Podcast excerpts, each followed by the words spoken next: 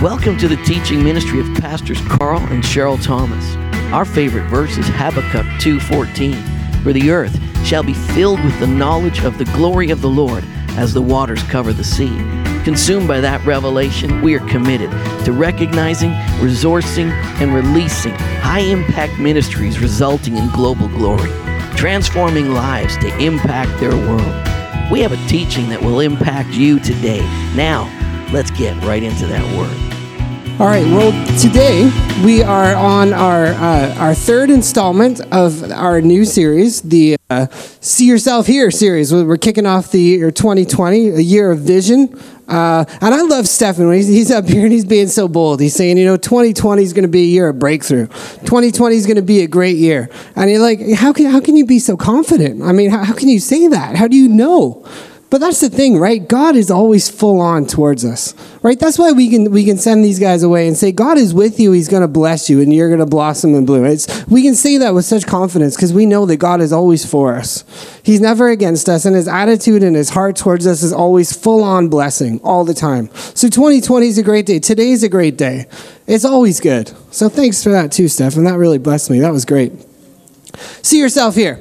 We started the first sermon, and Pastor Carl was talking about vision, the importance in your life of having vision and being able to see clearly, and how there are some obstacles and impediments sometimes to being able to actually see.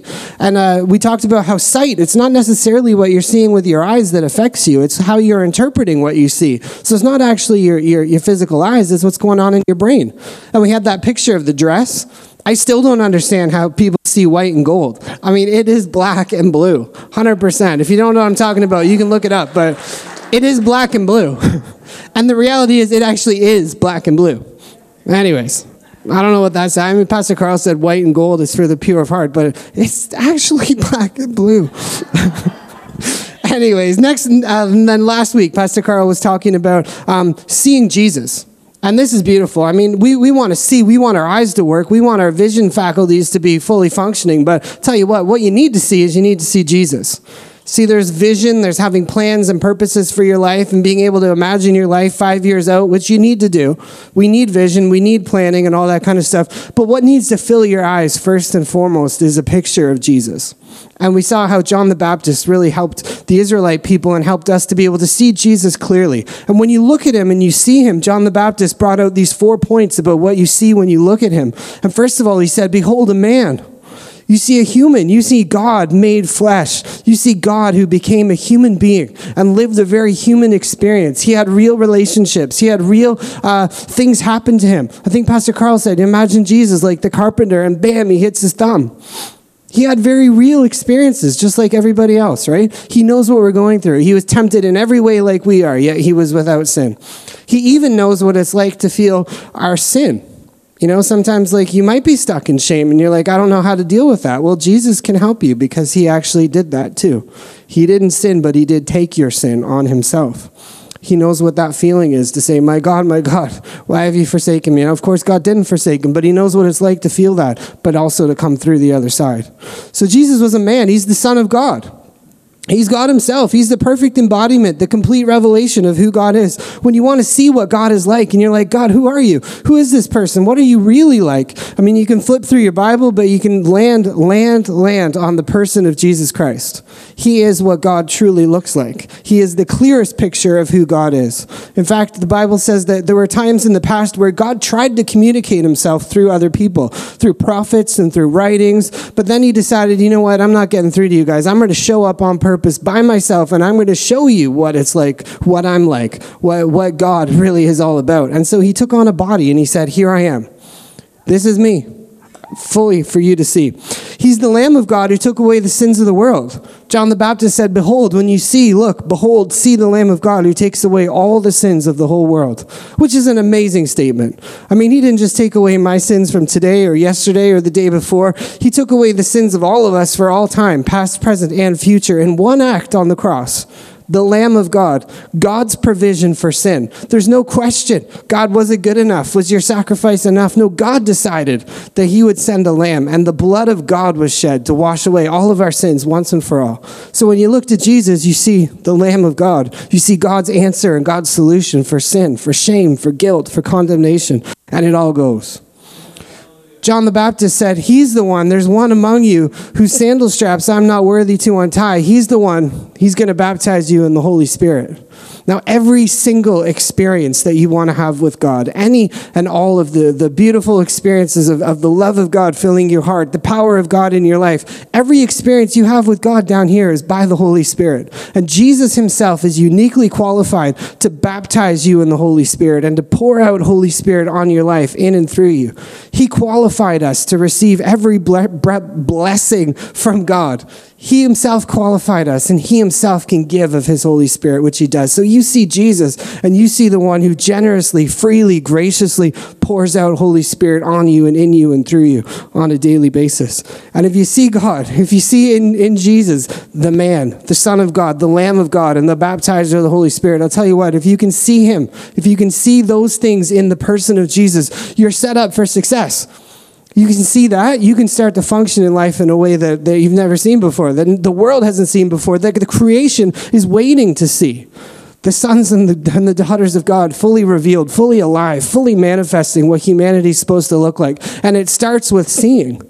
But it starts with seeing Jesus and seeing him in a very particular way. Now, today, we're talking about see. Today we're going to talk about see yourself. Much like what Stephen was prophesying earlier, we're going to talk about seeing yourself. And what I want to suggest, first of all, is important to see yourself is to see yourself in the light of how Jesus sees you. We don't want to just see ourselves according to what other people think about us. We don't want to filter our vision of ourselves through maybe our own worst thoughts or fears or shame or guilt or negativity in any way. We want the picture that we have of ourselves to be the one that God has. So the title of this sermon is actually, Jesus Sees You. We have to know that he sees you. And when he does, he's actually really, really happy with what he sees. Now, we've been looking at John chapter 1, verses 23 to 51. And so I found a couple verses in those 30 or so verses, like verse 42 to 50 that we're going to talk about today, because there's four instances where it says that Jesus saw. Not only did John the Baptist say, behold, not only were people seeing Jesus, but Jesus was actually seeing people. And I just thought that was really cool. So he does, he sees you. He looked at Simon Peter in one episode in verse 42, and it says Jesus looked at Simon. Later on, Philip goes and gets his brother Nathanael. Nathanael comes, and it says Jesus saw Nathanael coming to him. He has this interaction with Nathanael, and he assures Nathanael, hey, before you even got here, I saw you. And he also tells him, I saw into your future. So we're going to look at that. We're going to look at four things that when Jesus sees you, he sees. He sees your characteristics. He sees your character. He sees your core. He sees who you are at the heart of who you really are. And he sees the defining features about you. And he actually really likes it. I mean, he made it. We're going to talk about how Jesus sees your past and what he looks at when he sees your past. We're going to talk about how Jesus sees your future. And finally, Jesus sees the real you. He sees the you that you might not see. He sees the you that you might think that the people around you don't see. But when Jesus looks at you, he's got those x-ray eyes and he sees what you're really all about. He sees who you really are. And that's actually a really good thing. And I'm going to tell you why. But first, why is it important to know that Jesus sees you? Well, this is Rick Hansen. He's a PhD and an author. And he said this, even though it's scary, everyone longs to be seen and known. I don't know if you identify with that at all, but have you ever said, man, I just wish somebody would get me? Have you ever been in a moment of this, like you feel like you've been really misunderstood? And you're just like, man, I just wish they understood me. I wish they saw me. I wish they got me. Or you feel like you're just one of many, a cog in a wheel. You know, everybody, he says, longs to be seen and to be known for who they really are. Your hopes and your fears acknowledged, even the ones behind a polite smile or a frown of frustration. Everybody wants to have their true caring seen, as well as their positive intentions and natural goodness. Now, isn't that funny? Sometimes people are very quick and very easy to see what are maybe your shortcomings, and even quicker to point those out. Everybody wants to be seen for what's good inside of them. And most intimately of all, he says, to feel that our innermost being, the one to whom things happen, the one strapped to this roller coaster of a life, trying to make sense of it all before it ends, has been recognized by somebody. We want to be seen. We want somebody that gets us. And you know what? So does God. Like, that is literally his program. That was literally his plan from the beginning, was to create a people that he could reveal himself to and give himself to. God wants to be seen. He wants to be known. He really does. This is the goal of everything that he's ever done, and I'll tell you why. And again, I think it's a little bit of inspiration from one of my fans, or my biggest, I'm the biggest fan probably of Brene Brown, so if you like her, you can geek out. But she says, in order for connection to happen, we have to allow ourselves to be seen. In order to connect with another human being, in order to have a real relationship, you have to be prepared to put yourself out there. And when you do, you have to put your real self out there. You know, you can't have a projection of a persona that you wish to have, or you're trying to create an image that you're projecting out there, because then when people start to interact with that image, they're not really interacting with the real you, right? You got to be okay in your own skin, and you got to be able and willing to put yourselves out there and to be seen. And we get the best example of this from the person of Jesus. See, God wanted to be known. He wanted relationships. So he said, I'm going to put myself out there for everybody to see. I'm going to make it clear, plain, and obvious who I am. So he did. He became a man. He walked around on the earth.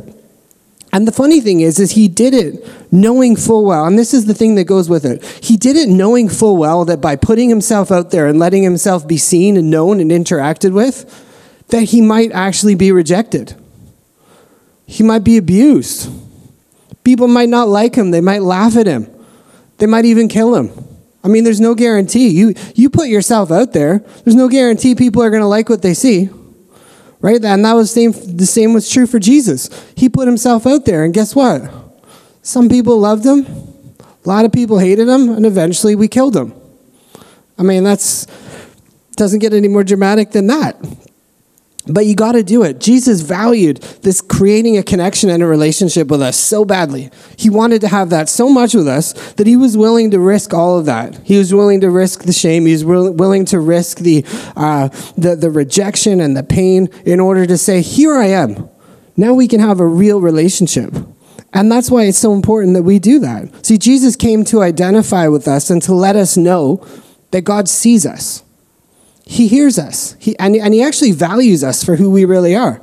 Even those things about us that we don't like, or those things that we hide, and we're like, man, if somebody actually really knew that about me, we wouldn't be friends, or you know, their opinion of me might change a little bit, and so you hide a little bit. You know, you kind of adapt your personality a little bit when you're around certain people or in certain places, and you're not actually really letting yourself be seen and letting yourself go because you're afraid. Well, Jesus sees all that. And he says, I still love you. In fact, I love that about you. It's actually really crazy. Because the problem with human beings, ever since Adam and Eve, do you remember God said, don't eat the fruit of the knowledge of good and evil. As soon as you do, you're going to die. And God used to come down from heaven, and he used to walk around with them in the garden.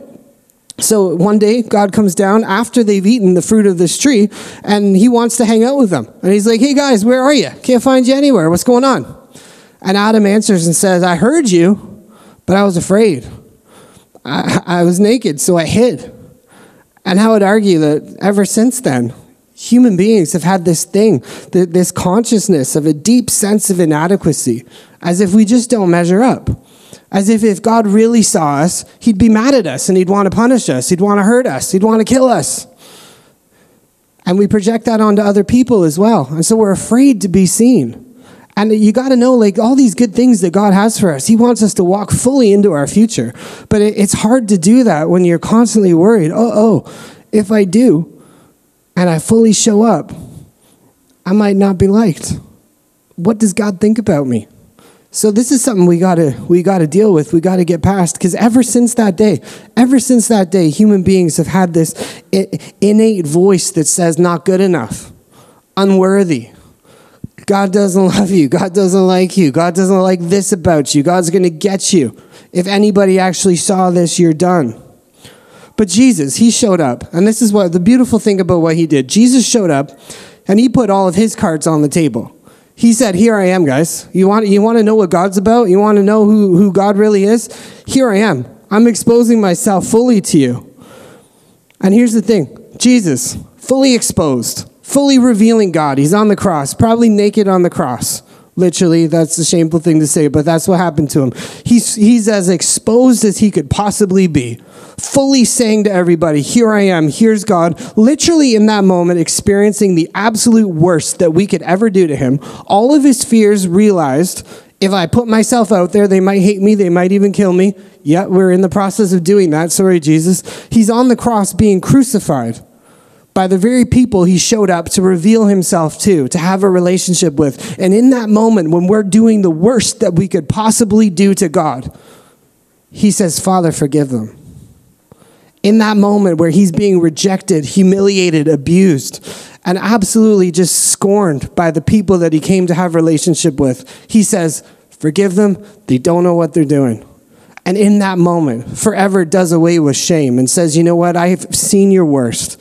I've seen your bad day. I've seen the deepest, darkest evil that's in humanity. I've actually experienced it on the cross. And he still says, I love you. And he still says, you can come out of hiding and you can let yourself be seen. You can fully walk into your future and fully walk into your destiny because there's nothing that I'm worried about. I'm not scared that you've got something secret hidden that I can't deal with. He's dealt with it all. Like the part of shame is if people only knew, if people only saw. If people only saw what I did, if they only knew what I was really like, that gets completely obliterated by the fact that Jesus sees you. He sees you completely. And he likes what he sees. So, a couple things in these passages about what Jesus sees when he sees you. First of all, I saw this. He sees your characteristics. He sees who you are at the core of what you're all about. He sees your character. I like in John 1:47, Jesus saw Nathanael coming toward him, and he said, behold, an Israelite indeed, in whom is no deceit. Now, I love that he says, I mean, this just might be me, might be the tone of the world that we're living in right now, but I love that he said, an Israelite. I love that he saw his characteristics. I love that. And you got to know that you're made unique. You're born at the right time, you're born to the right family and the right nationality, and everything about you that God made that makes you that unique expression of the image of God that you are, that's meant to be celebrated, not hidden. It's meant to be celebrated and not denied. So I love that Jesus says, hey, there's an Israelite. That's awesome. I mean, racism is such an ugly thing. That, you know, you see something different about somebody, and racism says that difference is something to be prejudiced against or biased against.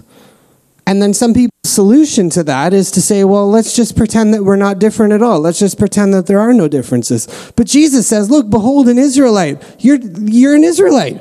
He looks at me and he says, wow, there's a Canadian. And he's happy and he loves who he made me to be. And that's okay.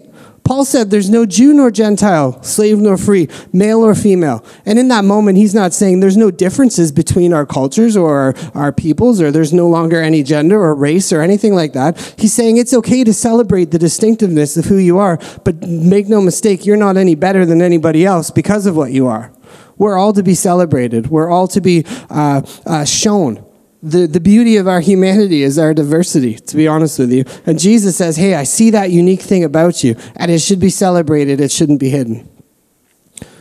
He looks at his character. He looks at Nathanael, and he says, behold, here's an Israelite in whom there is no guile. There's no deceit in this person. And I love that, because when I read the Bible, I find places where it says, you know what? 3 times, actually, in Romans 3 and then Psalms, it says, as it is written, no one is righteous, no, not one.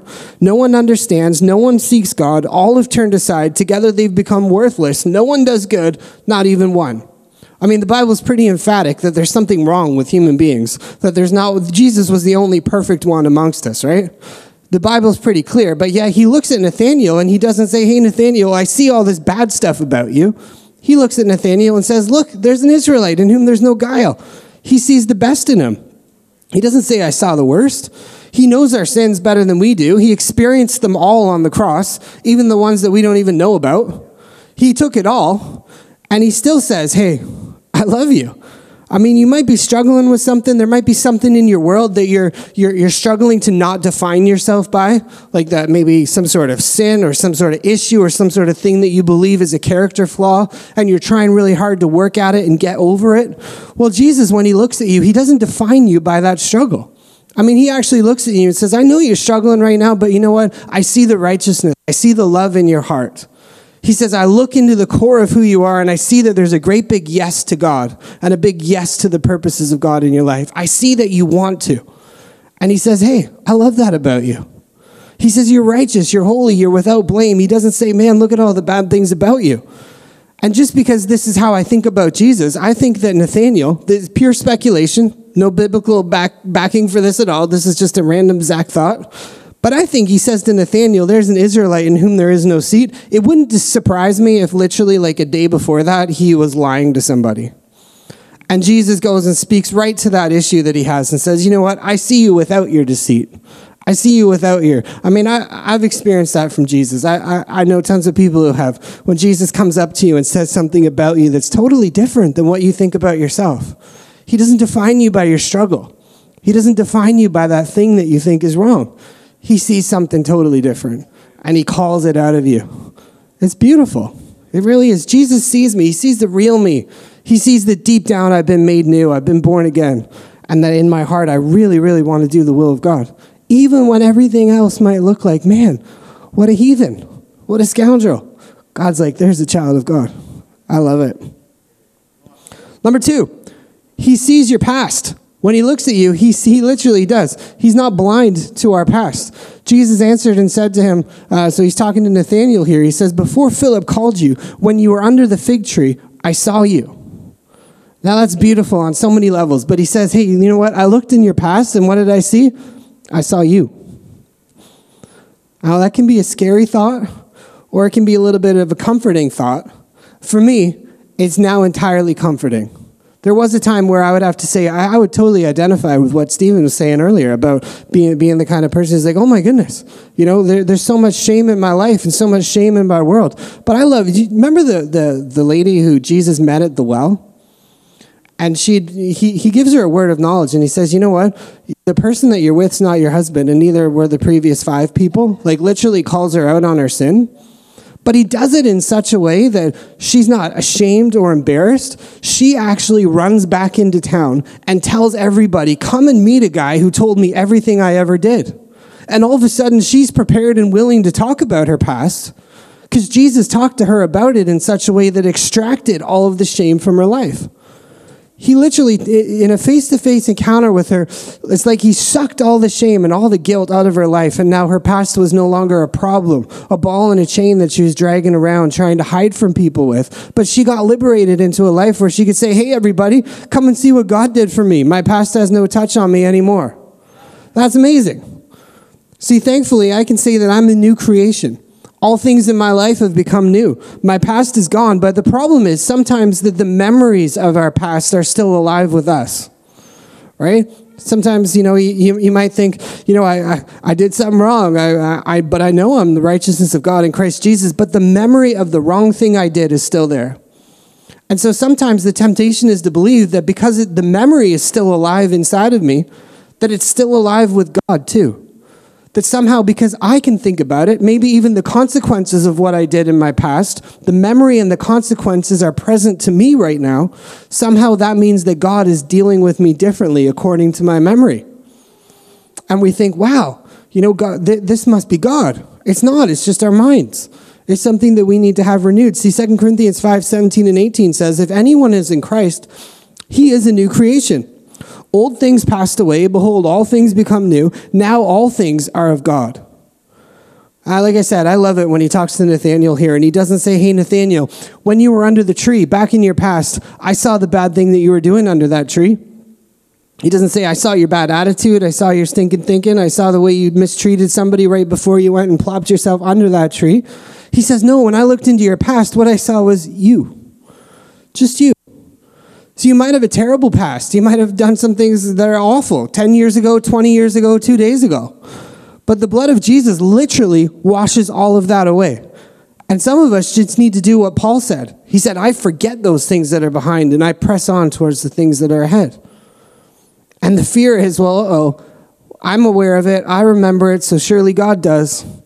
I'm holding it against me, so surely God must be as well. But that is just not true. Because of the cross, he took all my sin. I don't have anything hidden under the rug. Do you know what I mean? I don't have any secret sins in my past that if God were to see, if he were to like open my closet, he'd be like, oh my goodness, I didn't know that about you. There's none of that. It's fully known. It's been fully experienced. Jesus took all of it. All of it. There's no reservation. There's no hiding. There's no, if God really knew this about me, then his blessings and his promises and his future for my life would be different. That's not true. Because of the cross of Jesus, when he looks in my past, what he sees is me. Me in Christ. And that's it. That's good news. That's good news. Like, we don't have to run and hide from our past. We've literally died and been raised up into something new. We have something new. We can be launched into the new year. We can be launched into new things, new purposes, new destiny, new plans, new dreams, new vision. You can get launched into all of it. You just got to let go. Let go of the past. God has. And you are not in a race to outrun it. Number 3, he sees your future. He said to Nathanael again, because I said to you, I saw you under the fig tree. Do you believe? And then he says, you will see greater things. And when he tells him he's going to see greater things, I think he's looking into Nathanael's future and saying, the desires of your heart that you really want, the things in God that you want, I see it and you're going to have it. And now, when I say that God sees into your future, I'm not saying that like all of your days, he's written them down and pre-planned them and fated you and destined you. Like at 2:00 tomorrow, I'm going to trip down my front steps because it's icy. Like those kind of things, it's not pre-planned and predestined like that. I'm not trying to say that thing. What I am trying to say is that when Jesus looks at your future, he sees your potential. He sees the fullness of everything that you're going to be because he knows what you're going to be. What you're destined to be is to fully reveal the person of Jesus Christ. Everything that we're ever going to do, everything we're ever going to be is to be a full manifestation of Jesus on the inside of us. And whatever the external things of our lives are going to look like, whatever circumstances we're going to go through, the plan is that the circumstances are created by the inner life of Christ and our response to Jesus inside of you. But the Bible says that one day we're going to be like him because we're going to see him as he is. See, our future is to fully manifest the life of Christ within us and to manifest that in fullness. And the thing about that is his victory is certain. He knows your future. It's in his hands because he's already, in many senses, attained it for you. In Christ, we're already positioned and we're already equipped for the future that God has for us. We just don't realize it yet.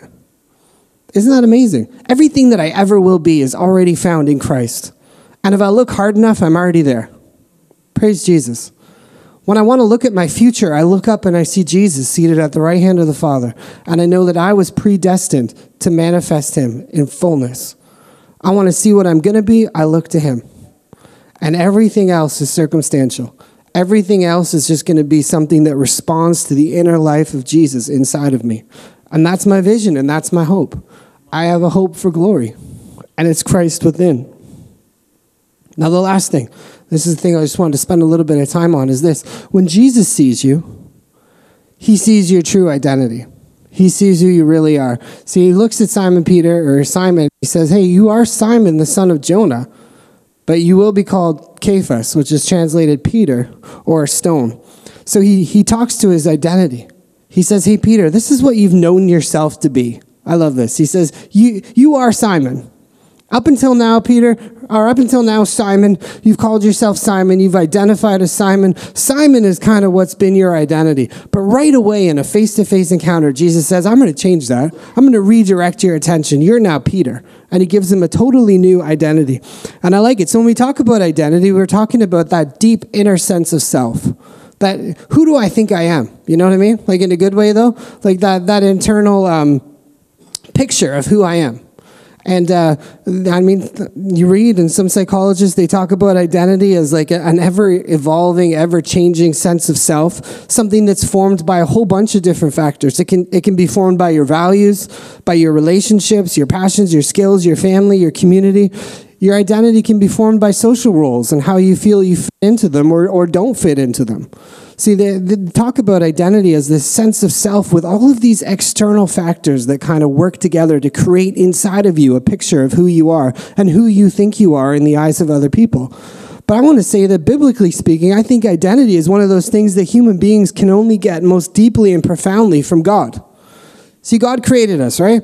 God made it. However we showed up here, whether you believe in evolution or whatever, at one point in human history, God himself came down and spoke and looked in a human's face and breathed his spirit. And Adam and Eve became living beings.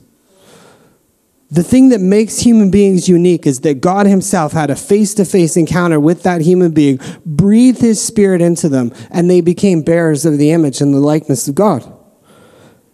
You cannot have identity. You cannot have a sense of self that's healthy and productive apart from that, apart from finding it in Jesus, because he is where we came from.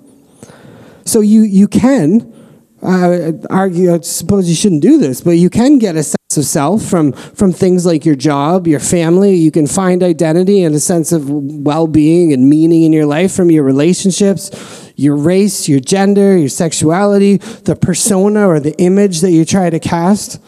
But deep down, really, I think a true sense of self can only really be satisfied in the human heart when it comes from Jesus. And I think this is what Jesus does for Peter. He shows up to Peter and he has a face-to-face conversation with him. And this is what happened for Jesus too. Remember when he got baptized, he came up out of the water and there was a voice from heaven that said, "This is my beloved son." He had an encounter with God that set identity in him, which is really, really cool. Not that he needed it. I mean, he knew who he was, but for the sake of everybody, he's forever modeled this experience where humanity and God, there's a face-to-face, there's an encounter that you have with Jesus. That's why you can't just rely on, might sound a little controversial, but you can't just rely on your memorization of Bible verses and things like that. At some point, the scriptures, at some point, the positive things that you say about yourself that come from the Bible, at some point, that has to elevate you out of the pages of the Bible into a relationship with Jesus where you hear him speak it to you and say, "Zach, you are my beloved son." Not because the Bible tells me so, but because Jesus himself has spoken that. The Holy Spirit has made that Bible verse alive, and it's personal to me. It's now not just doctrine. It's not just theology. It's not just positive self-talk. It's Jesus himself has encountered me and said, "Zach, you're my child." Do you understand what I'm saying? There's that encounter that God wants to give for every single one of us. And this is what he does for Peter. He shows up and he says, "Hey, Peter," or Simon, "you were Simon, but you're going to be Peter." And the amazing thing about this is that Peter, the name Peter in Greek, it's Petros, it means rock. You're a stone or a boulder, basically. I think it's a beautiful wordplay. It's a tiny little rock that you can find when you're walking along a path. So imagine yourself on a nature walk, you're walking up a path on a stony mountain or something, and you see a little rock, you bend over, you pick it up. Maybe there's a creek nearby, you try and skim along the rock or the water. That rock that you've picked up, that's what we're talking about. That's Peter. That's Petros. That's the rock. He says, "You know what? From now on, you're a rock." Now watch this. In Matthew chapter 16, Jesus is again dealing with Peter. He's constantly dealing with Peter on this theme of identity. And so he says to him, "I tell you, you are Peter." In other words, you're a rock. You're the little rock that I pick up and I throw in the water and I try and skip across the pond. He says, "You're a rock. But on this rock, I'll build my church." Now when he says on this rock, he's using a totally different word. He says, on this Petra, on this Petros, different from a stone that I pick up on the path and throw, the Petros is like a mountain. It's like a cliff face that emerges up out of the ground. It's like stony ground. So I got a couple pictures here to show you. So when Jesus says, "You're Peter," he says, "Hey, you're one of these tiny little stones that I can pick up and throw in the water. You're one of those guys." He says, the rock of revelation of who I am, that's what I'm going to build my church on. And the rock that I'm going to build my church on is the revelation of who I am. And that's like the big cliff. That's the big mountain. That's the mountain that pops out of the ground. I got another one too. At the bottom, see all those stones at the bottom again? That's Petros. That's Peter. That's a tiny stone. And the mountain, the whole mountain, that's the rock of the revelation of Jesus Christ that he's going to build his church on. And the amazing thing about this is that the Petros, the small rock, and the big rock, the mountain, are the same substance. They're both rock. They're both stone. A beautiful picture of how the revelation of Jesus is literally the foundation and the essence of all of our own identities and the essence and substance of all that we are. See, Peter would later come to appreciate this. He would later start writing things like, "We've been made participants in the divine nature." They would come to understand. Paul would start to write things and say, like, whoever's joined to the Lord is one spirit with him. The idea, what Jesus says to Peter is, "Hey, Peter, you and I, we're one. You might be that tiny little rock, and I might be that massive giant mountain, but you know what? We're both made out of stone. We're both one. We're one spirit together. When you see yourself, you need to see me, and you need to see that you and I are joined. We're of one substance. We have the same spirit." That's amazing. I mean, I don't know what else you can get identity from other than that. Now, Peter would start to also understand, you know what? Hold on, I'm a stone, The people around me, they're also stones. Wow. And he'd start to write things like, we've come to him, the living stone, rejected by humans, but chosen by God. And you also, like living stones, are being built into a spiritual house. See, the revelation that Jesus gave him of his identity that day in a face-to-face encounter would shape the rest of Peter's life and the rest of the things that he would learn. And I'm going to tell you today that Jesus Christ can meet you, speak into your life, give you a new identity that will set the course of your life differently. It will set the course of your own self-understanding, and you'll start to see yourself in a different way. You'll understand things about who you are and the future that God's intended for you when you can see yourself in Christ and Christ in you. Jesus says, hey, you're a rock, I'm a rock, we're one. It's all good. And Peter starts to say, wow, if I properly position myself in a house, in a community where I'm being properly set beside, one stone beside another, one stone on top of each other, we're all a bunch of living stones, and we start to come together appropriately, and we start to connect with each other in love, and by the Spirit of God, we're actually being built together into something beautiful. I mean, we've seen a little bit of that today with Minnie and Sachin, right? The two people built into a house. And look at how lives have been changed and touched. It's beautiful. But we're all one with Christ. Christ in us, us in Christ. It's amazing. And even in the Old Testament, they saw this dynamic and they prophesied it. The prophet Isaiah, he said in chapter 51, verse 1, he said, listen to me, you who pursue righteousness and who seek the Lord. In other words, if your goal this year is that you want righteousness in your life, you want your life to begin to manifest and demonstrate the things of God, you want your life to be filled with the rightness of God in all of your world, whether it's your finances, your health, or your relationships, whatever, you want the righteousness of God, and you want the Lord, this is his advice. Look to the rock from which you were cut and the quarry from which you were hewn. You want righteousness to show up in your life and you want to be the best version of you. It starts right there. It starts with looking to the rock from which you were cut and the quarry from which you were hewn. It starts with seeing, wow, I'm of him. I've come from him. He's in me and I'm in him. And when you see yourself in that light, I'll tell you what, when you see that you're one substance with him, one spirit with him, the one that you came from, that's what's going to project you into bigger and better and greater things. Not just this year, but forever. It's amazing. So see, we want to see. We want to see ourselves. We want to see ourselves in the light of the one that we're one with. It's really important to have a really good picture of who you are. And I'm telling you, I love the Message Bible, Eugene Peterson. In Romans chapter 8, he said, there in Jesus, when you look to him, you see the firstborn, the first in a long line of humanity that God restored. And there in him, you see the original and intended shape of your life. You want to know who you're meant to be. You want to see yourself. You look to Jesus. And when you look to Jesus, you see yourself. When Jesus looks on you, what does he see? He sees himself. It's amazing. And that's true for past, present, and future. Everything we ever are going to be. I hope that your hope is firmly rooted in the fact that it's the glory of Jesus Christ on the inside. That's what your hope is. I hope that when you look at your past and you think about who you were and where you came from, that what you know is that the blood of Jesus has completely washed away all of your sins. And when God looks into your past, he just sees you in Christ. And none of that stuff is bothering you anymore. None of that stuff has a right to harass you and chase you down. That's why baptism is such a beautiful picture. You've gone down in the water. And all that stuff stays in the water. It stays in the tomb and you get raised up into something new. And all that stuff that was chasing you in your past is gone. The shame is gone. It's all broken. It doesn't have a right to speak in your life anymore. And your future is secure. Just as surely as Jesus is alive and sitting at the right hand of the throne, your future is secure in him. So Jesus sees you. You got to know it. You got to be okay with it. You got to be comfortable with it. I mean, you got to see and look beautifully at him. See him. See him for who he is. See that he's fully revealed himself, fully expressed himself, fully said, here I am. And because of what he did on the cross, we too can show up in life and say, here I am, Jesus, as I am.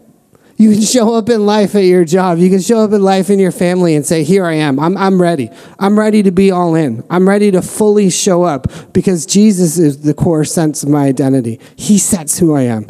Nothing else. No one else. No negative word, no shame, no guilt, no nothing. You can show up in 2020 by seeing yourself fully in Christ Jesus and Christ in you. Amen?